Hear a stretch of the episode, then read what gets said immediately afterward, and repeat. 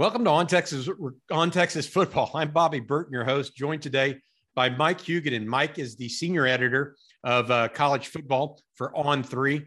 Uh, Mike, thanks for joining us. Thanks for having me on. Always enjoy.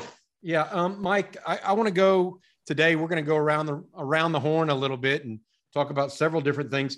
Uh, but I wanted to start with Bob Bowlesby. Um, uh, stepping down, but was it was he forced out or did he do it on his own accord? Uh, we're not 100% sure and can't report either way, really. We know what the press release says, but uh, what do you think of his tenure in the Big 12 and its impact on Texas and, and really the college football landscape? Yeah, I mean, I think Bowlesby was a no nonsense guy, um, sort of stuck behind the eight ball with uh, a weak conference, other than Texas and Oklahoma. And one and once Texas and Oklahoma left, or decided to leave. I, I think the Big 12 was um, obviously on life support. He went out and brought in four teams to keep it alive. But yeah, coworker Ivan Maisel wrote today that you know he may have been pushed out of the plane, but at least there's a golden parachute for him. Um, I think people forget he was a really good athletic director before he became the commissioner of the Big 12. Hired Kirk Ferentz at Iowa, hired Harbaugh and Shaw at Stanford. The guy knew what he was doing, and I think um, he, I don't think he was a mealy mouthed guy. Uh, I think he said what he thought was good for college sports and, and, not just his league. And I think there's too many other commissioners over the last two decades who have been too uh, league centric. I think all you have to do is look at the um, failure to expand the playoff. Um, ACC commissioner Jim Phillips is all about the ACC. Um, and I think Bowlesby was a guy who had a broader vision, broader view. Um, I think ultimately, yes, he's going to be, he's going to be, oh yeah, he was the guy who was the commissioner when Oklahoma and Texas left. But I think despite that, his, his tenure as the Big 12 commissioner should be, mem- be remembered as one. He did a pretty solid job, not elite, but pretty solid. Um, but unfortunately, the, I think the, the lasting memory is going to be, yeah, he was the guy who was the commissioner when Oklahoma and Texas left. Yeah, like it or not, that'll be that'll be his epitaph for the yeah. for the conference. The the thing that I hit on today and and or, or mentioned in a column, uh, rather, is that I really felt like he um, he was probably not the right guy to lead the Big Twelve um, for a time when the Big Twelve needed more ingenuity uh, yeah, to probably, stay relevant. Yeah, um, that's probably true yeah. You know, if you think you all of the things you say and, and what Ivan wrote are accurate. Um, Ivan used the word gravitas, emotional IQ. Yeah. Uh, those are all things that do fit Bob Bowlesby.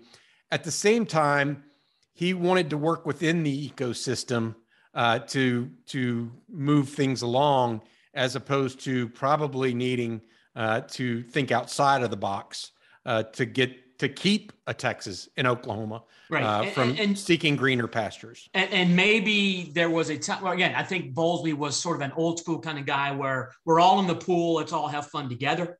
Whereas maybe he needed to be, you guys have fun over there, but don't forget me. I, I want this for my league. Um, I think Bowles, again, I think Bowlesby was an old school kind of guy that what's good for me is good for everybody. Whereas you look at a guy like Jim Phillips, what's good for everybody might not be good for me. So I'm going to make sure I get what I want. Um, and the again, the, the, lack of expanded playoff is a perfect example. Jim Phillips did not think it was good for the ACC, so he put up barriers.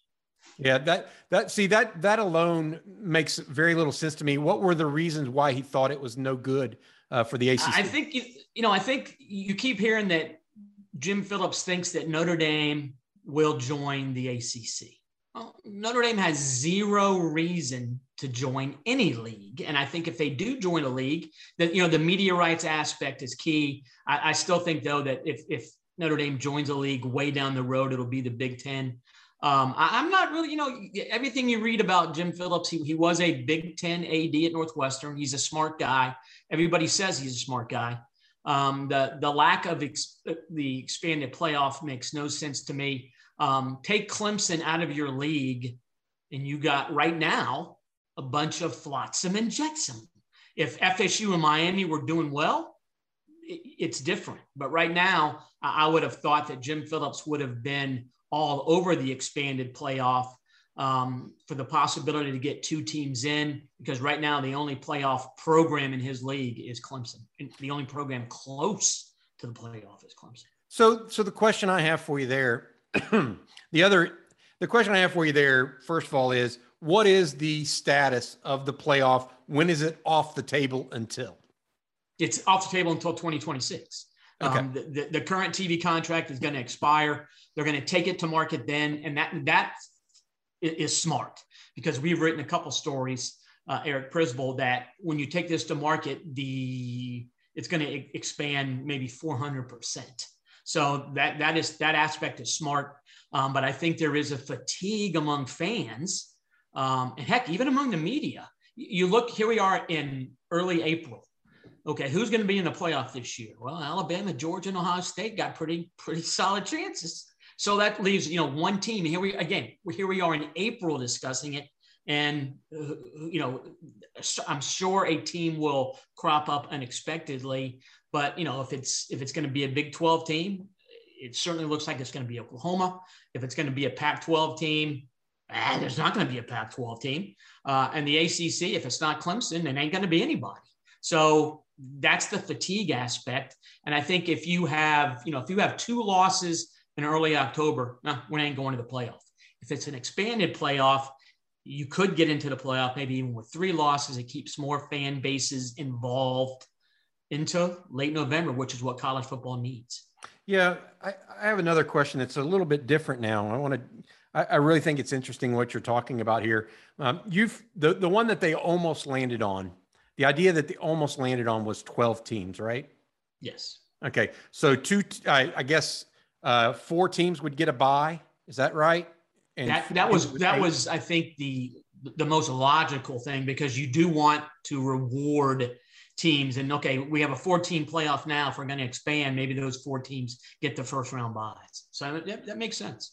Got it. Um, Mike, another question that the ACC is it's a it, to me from my vantage point and growing up and i think i know you would feel say the same way it's largely been a basketball conference yeah. for its entire existence i mean it, it, and a great one so not trying to take anything away from them right um, but it has ruled the roost there football now makes as much or more money than basketball for them because of tv rights deals correct yes. and Far my more. question for you comes what does the acc think about disbanding the NCAA basketball tournament and making it a tournament of halves, like they're talking. They, some people have talked about where they break away essentially from the NCAA and just create their own big people tournament where there is no St. Peter's invited, um, and it's just uh, uh, all BCS teams in the tournament. That's that's another thing that Eric Prisbell wrote about earlier this year, and I think you know, from on the one hand, we all know college sports is all about money. Um, and if if I'm a Power Five school that can make even more money, hell yeah, let's do that. But then you realize that the all inclusiveness of the NCAA tournament is what makes it special. The fact that St. Peter's went to the Elite Eight. Um, you know, Gonzaga has become a national basketball power out of the West Coast Conference. The West Coast Conference had three teams in the tournament. The Mountain West had three teams in the tournament. That that that's to me is good. Loyola goes to the Final Four a couple years ago. Butler goes to the Final Four two years in a row. Um, the little guy getting his chance on the stage, and I think if you take that aspect away, yes, more money might be involved, but I also think interest would drop, and eventually the money would even out because I think the the Cinderella aspect does drive TV ratings to an extent. Um, I know that the Monday night game, Kansas and North Carolina, had phenomenal ratings, um, but I still think the the coolness factor of the NCAA tournament is because of the inclusiveness of the NCAA tournament. Yeah, the the question I might I, I, the the whole St. Peter's thing leads me into my next thought process that I, I want to get you told you I want to do it around the horn. The NCAA transfer portal. You mentioned St. Peter's. They go they go that far in the tournament.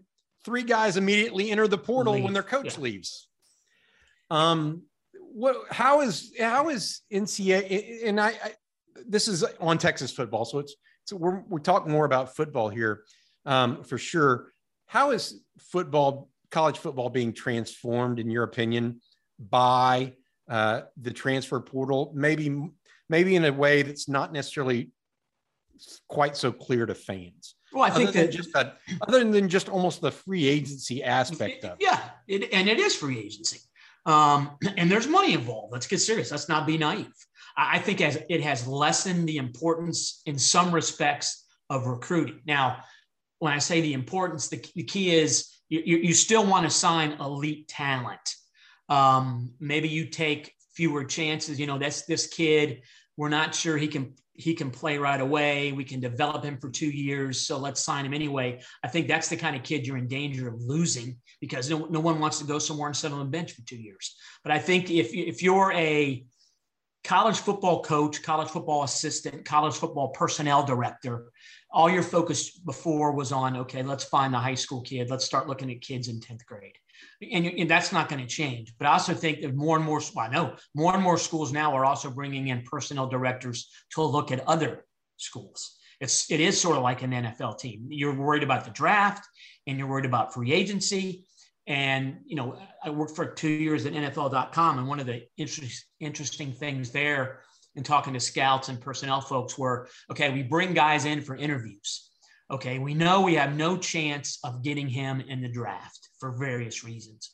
But if we like this guy, maybe we trade for him in three years. Maybe we look for him as a free agent in five years. There's a relationship there. So the relationship is, is there with high school, obviously. And if, and if player A signs with A&M instead of Texas or Oklahoma instead of Texas, the idea of a relationship, well, you know, we still like you.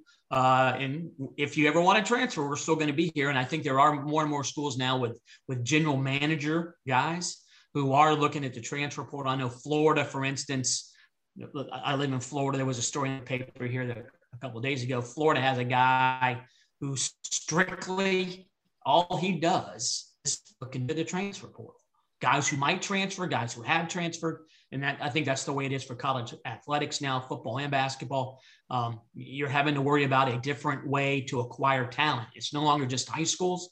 Now you can get ready-made players in the portal. And we talked a couple weeks ago about how the the onslaught into the portal after the season ended in December and into January. There's going to be another onslaught into the portal after spring practice ends because you're going to have guys realizing I ain't playing at my current school, or my God, I'm a good player, but this team is horrific. I want to go somewhere to win. So um, expect another, again, onslaught of transfer portal guys in the next couple weeks. The other, the other piece to me that I've heard, and, and just to, to, to give you a, a little different perspective, is that a lot of the high school kids, the people I talk to on the high school level, not necessarily the kids themselves, but people that have long been uh, not trainers per se, but advocates for kids on the high school level, trying to get their names up to colleges, et cetera, and, and have kids be found. They say there's less traffic, not necessarily just because of the pandemic, but because of the proliferation of the the value that can be found in the transfer portal. Yeah. So it it is a uh, to your point, it is a uh, trickle down effect uh, yeah, where think, the, yeah. the, the six foot five, 250 pound offensive lineman that needs three years of seasoning, right, may have to go get seasoned at, you know, at, uh, you know, North Florida, whatever, as opposed to the University of Florida. Exactly. Even, and I think, even if he's a, even if he's a really good prospect. Right, and I think that's the thing. I think you're, you're taking fewer chances. Plus, if you're let's let's use the baseline of you bring in 25 new guys a year. Before, maybe it was 24 high school kids, and maybe okay, we can get one transfer who sits out a year and then plays. Now it might be okay. Let's sign 18 high school kids because I know we we need to sign seven guys out of the portal, and we need six of those guys to be starters. Um, and then that's you know again roster I don't want to say manipulation, but roster management has become even more vital. And you're right. I mean, I think every uh, you're in a state where high school football is important. I'm in a state in Florida where high school football is important.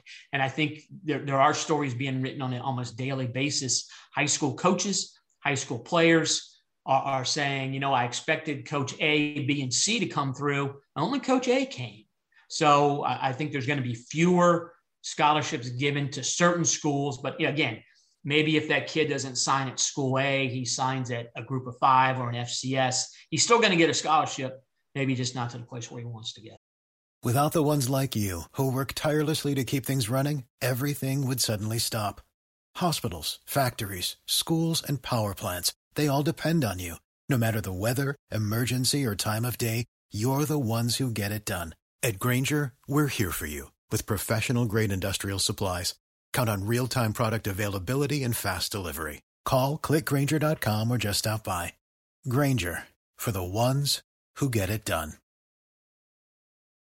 Let me ask you a question. Uh, the talking with Mike Huguenin, uh, the on three college football editor, uh, college sports editor, uh, formerly of the Sporting News, ESPN. I, th- yeah, I think you worked for ESPN for a bit. No, I didn't work for. No, I, Sporting News, NFL.com, uh, The Athletic. Athletic. Uh, you even wrote for the National or worked for the National yeah. way back in the day. Uh, That's how old I am. Yeah. Yeah, exactly. I read it, so I can only say that. But uh, Mike, I, I, I talked to you about this. Um, and we were talking back, I guess back in November, December timeframe when we last got on the air together. And there were a bunch of coaching moves afoot at the time. Um, looking back at it now, uh, Lincoln Riley to USC, Brian Kelly to LSU, um, Marcus Freeman elevated at Notre Dame, Brent Venables hired uh, at uh, at Oklahoma. Are there any moves you really liked in college in, in this this college football coaching carousel? And any moves you disliked? I think Lincoln Riley was not only a home run but a grand slam home run.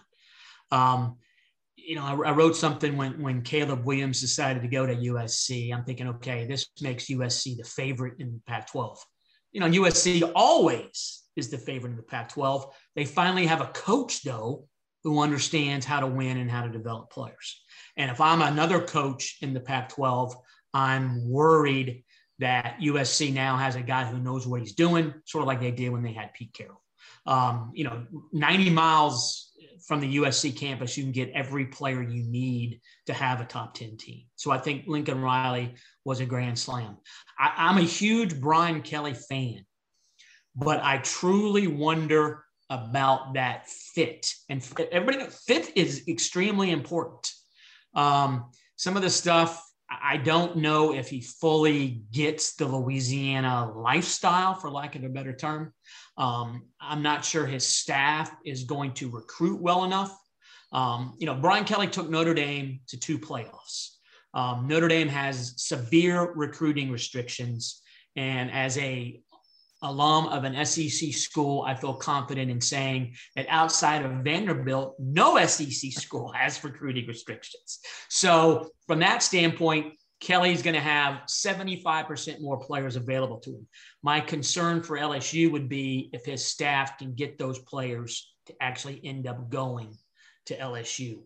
Um, again, I think Venables no, here's a guy who has been an ultra successful defensive coordinator for a long, long time.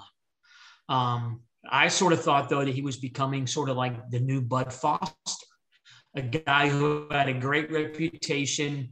Players loved playing for him. Other coaches talked highly about him, but Bud Foster never became a head coach. Okay, now Venables has gotten that opportunity. Um, is he truly ready to be coach at Oklahoma? We're going to find that out. Uh, Jeff Lebby was, I think, a pretty good hire as an offensive coordinator. Bringing in Dillon Gabriel was a smart move because Gabriel can play. Um, but uh, outside of outside of Lincoln Riley, I'm not sure there's a home run hire in this in this cycle. No, obviously there's going to be guys who have a lot of success, but I think Riley is guaranteed to not only have success but immense success. He just has such a. I, I'll just be honest. He's an offensive coach, and he has so much access to offensive talent. Oh, it's LA. mind blowing, right? Yes, yeah. I mean, and even if I would think, you know, SC has signed kids from Florida in the past, like Mike Williams, a former wide receiver. Um, they're gonna they're gonna get players from Florida. They're gonna get players from Texas. They're gonna get a player or two from Georgia. He can go anywhere he wants to get offensive players because you're right. That offense is fun to play in. It's explosive. He spreads the ball around. Um, defensively, you know, USC has been behind the times lately. That's the question I have. How soon can they get up to speed? Um, you know, the Big 12 was a lot better defensively last year. Oklahoma was not. Um, the Pac 12 outside of Utah, um, not a league known for great defense. Uh, Cal plays great defense. Cal just doesn't understand that it's 2022 and you're allowed to throw the ball down the field.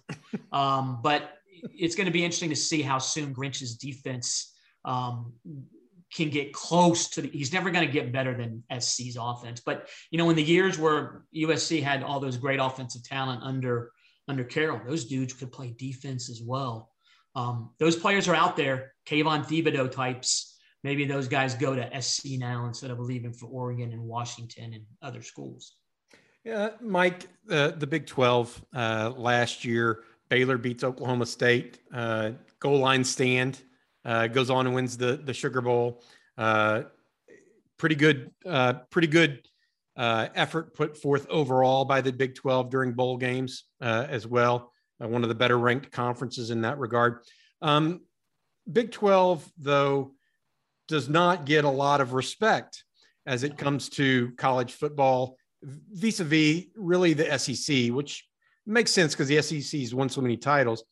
But even the Big Ten uh, and uh, sometimes the, the ACC because Clemson has been so good too.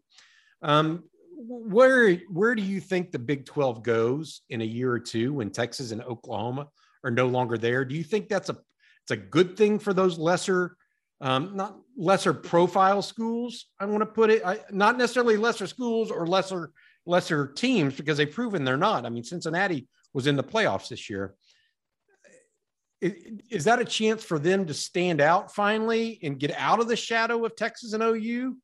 Or is this more a chance of them to go into obscurity potentially? That's you know that's a, a, a, tremendous point. You're right. I mean, the perception as soon as Oklahoma and Texas left, perception was, oh, will the Big 12 even remain a Power Five conference? Um, and you're right. No one mentioned Oklahoma State. No one mentioned Baylor. Texas Tech has had a little pocket pockets of success. K State had pockets of success. TCU's had pockets of success, but it was, oh, OU and Texas are leaving the Big 12's garbage now. But uh, you're right. Cincinnati went to the playoff last year. UCF is a program on the rise. It's the largest school in terms of enrollment in the United States. Uh, Houston, um, you know, when they were in the Southwest Conference, Houston did some good things. Um, tremendous area for recruiting. Um, so BYU um, has a unique recruiting base. So in some standpoint, you're right. In some respects, if, if, if you're TCU, I think that's when they, why they went out and spent a lot of money on Sonny Dykes. Oklahoma State, um, UCF's thinking they can do be successful right away. Houston's thinking the same. Cincinnati's thinking the same. So from that standpoint, I think this is a chance for, like you said, the lesser profile programs to step up. But I still wonder about the national perception. I think it's going to be, you know, like last year, Clemson was bad, so and NC and Pitt won the ACC. Pitt's not any good. Come on, because they're not Clemson. So I think the same thing's going to happen in the Big 12. TCU could go 12 and 0. Big deal. Who do they play? That's that's the way perception works. Unfortunately, perception can become reality. But you're right. This is a phenomenal situation for some of these schools to raise their national profile. And you know, if you go, if you win 10 games a year for five or six years, your the perception of you and your league changes. That's why I think USC is so important to the Pac-12. When USC scuffles, Pac-12 is garbage. It's, that's not necessarily the case, but that's the perception. So the, the Big 12, the new commissioner, going to be interesting to see who they hire. Um, it, the, the potential is there for an interesting league, but and for some lesser profile schools to step up, but I still think they're going to suffer from a perception standpoint. Any programs right now? I, am thinking any programs right now, in your opinion, college football programs in free fall I mean, what's happening at Arizona State, for example? Yeah, that uh, that's yeah, I think that's definitely one. They they were they they were primed last year. I thought they had the most talent in the Pac-12 South. Um, they committed just so many penalties, um, and, and the NCAA cloud hovered. And they lost Jayden Daniels. Their entire coaching staff basically was turned over. Um, who knows if Herm Edwards is going to be there for game one, even though the AD Ray Anderson says he's my coach. Who knows if that's the case? Um, Arizona State, I think, definitely is in a free fall. Um, other Power Five schools, though, um, I don't think anybody's in as bad a shape uh, as Arizona State, though. This is going to be an interesting year North Carolina. Um, Mack Brown has recruited exceedingly well there, but they woefully underachieved last year. No way should that team have finished six and seven with the talent they had. Um, now Sam Howell's gone, who's the new quarterback, probably the Drake Maye kid. Um, and again, they've recruited well. Um, but if you go six and seven with Sam Howell, that's not a good sign. And you know, there was all sorts of rumors that Mack Brown last year he, he's going to hang it up, that kind of stuff. That obviously didn't happen. Also, Washington is worth watching. I think Kalen DeBoer was a really good hire, but man, they went south fast under Jimmy Lake. Um, all sorts of stories now about how Lake antagonized his assistants, who he had worked with before as an assistant. Um, but you know, he gets fired after like basically 13 games. So um, Washington's another program, especially if USC um, takes off here. It's going to be tough for Kalen DeBoer to catch up. But that, that's a that's a solid program. should be a solid program, but that's one to watch too. I think. Got another one for you. I, I was surprised by this. Uh, National Power Clemson. Uh, both coordinators take head jobs. One at Virginia, uh, one at uh, OU. Uh, Brent Venables and uh, Tony or Jeff Scott, excuse me. I think name at uh, at Virginia. Um, he hires from within. You you what do you what what's to make of that for you? I, I think that's Dabo saying my way works. I know it works. I trust these guys. Um, it is interesting. Last year they went south fast. Um, I think the you know the first game of the season was Georgia. Georgia pounded on Uiagalelei, and I don't think that kid ever truly recovered. I think he was seeing ghosts from game two on. Um, their offensive line last year was not good. Their receiving corps was garbage. Uh, a lot of injuries at running back. That's that's an interesting program. I think that the talent level there is good, but you're right. It was interesting when he had the two coordinators leave, um, and he's like, I, I don't need to go outside. I got guys here I trust. And on the one hand, I think if you're a player Maybe you appreciate that because you're familiar with the guy who's going to be your coordinator, but maybe also, maybe things have gotten a little bit stale there. Um, and you wonder if a guy that's promoted from within would be willing to say something. And actually, one other program I should have mentioned Florida State has had four losing seasons in a row. That's the first time that's happened since 1973 through 76.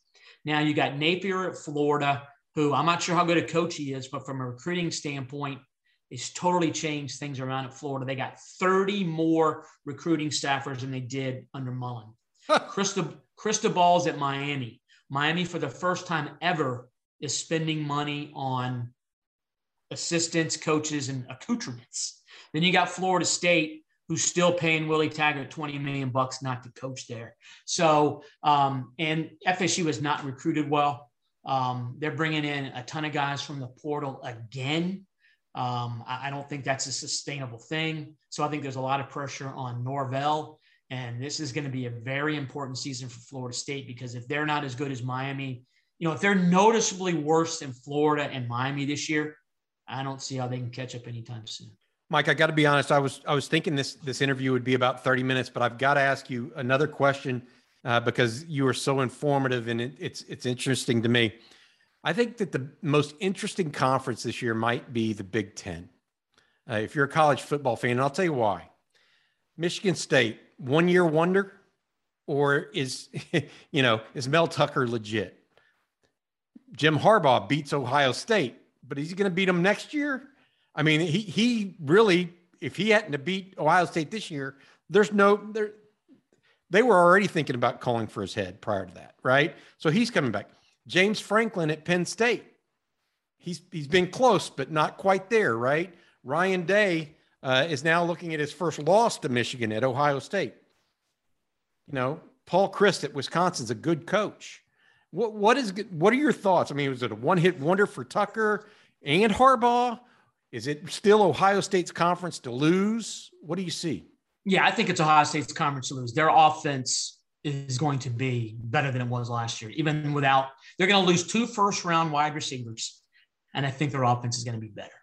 Um, I'm a huge believer in CJ Stroud. Henry, TreVeyon Henderson's really good, and they still got a ton of good receivers. You know, if I'm a Texas fan or a A&M fan, the idea that Jackson Smith-Njigba's playing football in Columbus, Ohio, ticks me off. Um, and you know, Mel Tucker, boy, they rewarded him handsomely. Um, but I think Tucker, you know, he's from the Saban tree, he's from the Kirby Smart tree. He is so aggressive in, when it comes to recruiting. He's never going to out recruit Michigan or Ohio State, but he did a pretty good job on the recruiting trail. He fully grasped how important the portal was last year. Did the same thing again, bringing in two start, two potential starting running back to replace Kenneth Walker. I think he's a really good defensive coach, even though last year's defense for Michigan State was bad. You're right. James Franklin's another guy. Oh, he'll be leaving. Nope, they rewarded him with an extension and a raise.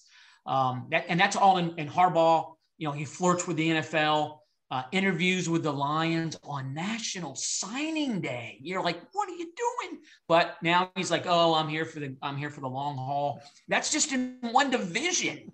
So you know, it's like a soap. It's like Peyton Place from the '60s. And then you got the West. You're right. Paul Chryst finally went out and hired a, a, a new offensive coordinator. Bobby Engram brought him in from the Ravens. Um, if you watch Wisconsin's offense last year, the last couple years, you're like, my God, this is 1982 because they run the ball, run the ball, run the ball, play action, throw the ball to the tight end. Well, presumably they will evolve. Jeff Brohm last year takes a former walk-on quarterback, Aidan O'Connell. Kid throws for 3,600 yards. Iowa, I think, is going to take a step back. Um, you know, Minnesota, PJ Fleck antagonizes people because of that shtick he has, but he's got a pretty good team. That that that is a fascinating conference. But I think Ohio State everybody's chasing Ohio State, even though the Buckeyes lost to Michigan last year. Gotcha. Mike Huguenin, uh, college sports editor uh, On3.com. Uh, I've known Mike, I guess, for 25 years now, yeah. since he was a college football editor at the Sporting News, uh, along with Tom Dienhart. Um, Mike, I appreciate your time and thanks for joining us on On Texas Football. Uh, until next time, bud. All right. I'll always enjoy it, man. Thanks. All right. Take care of yourself.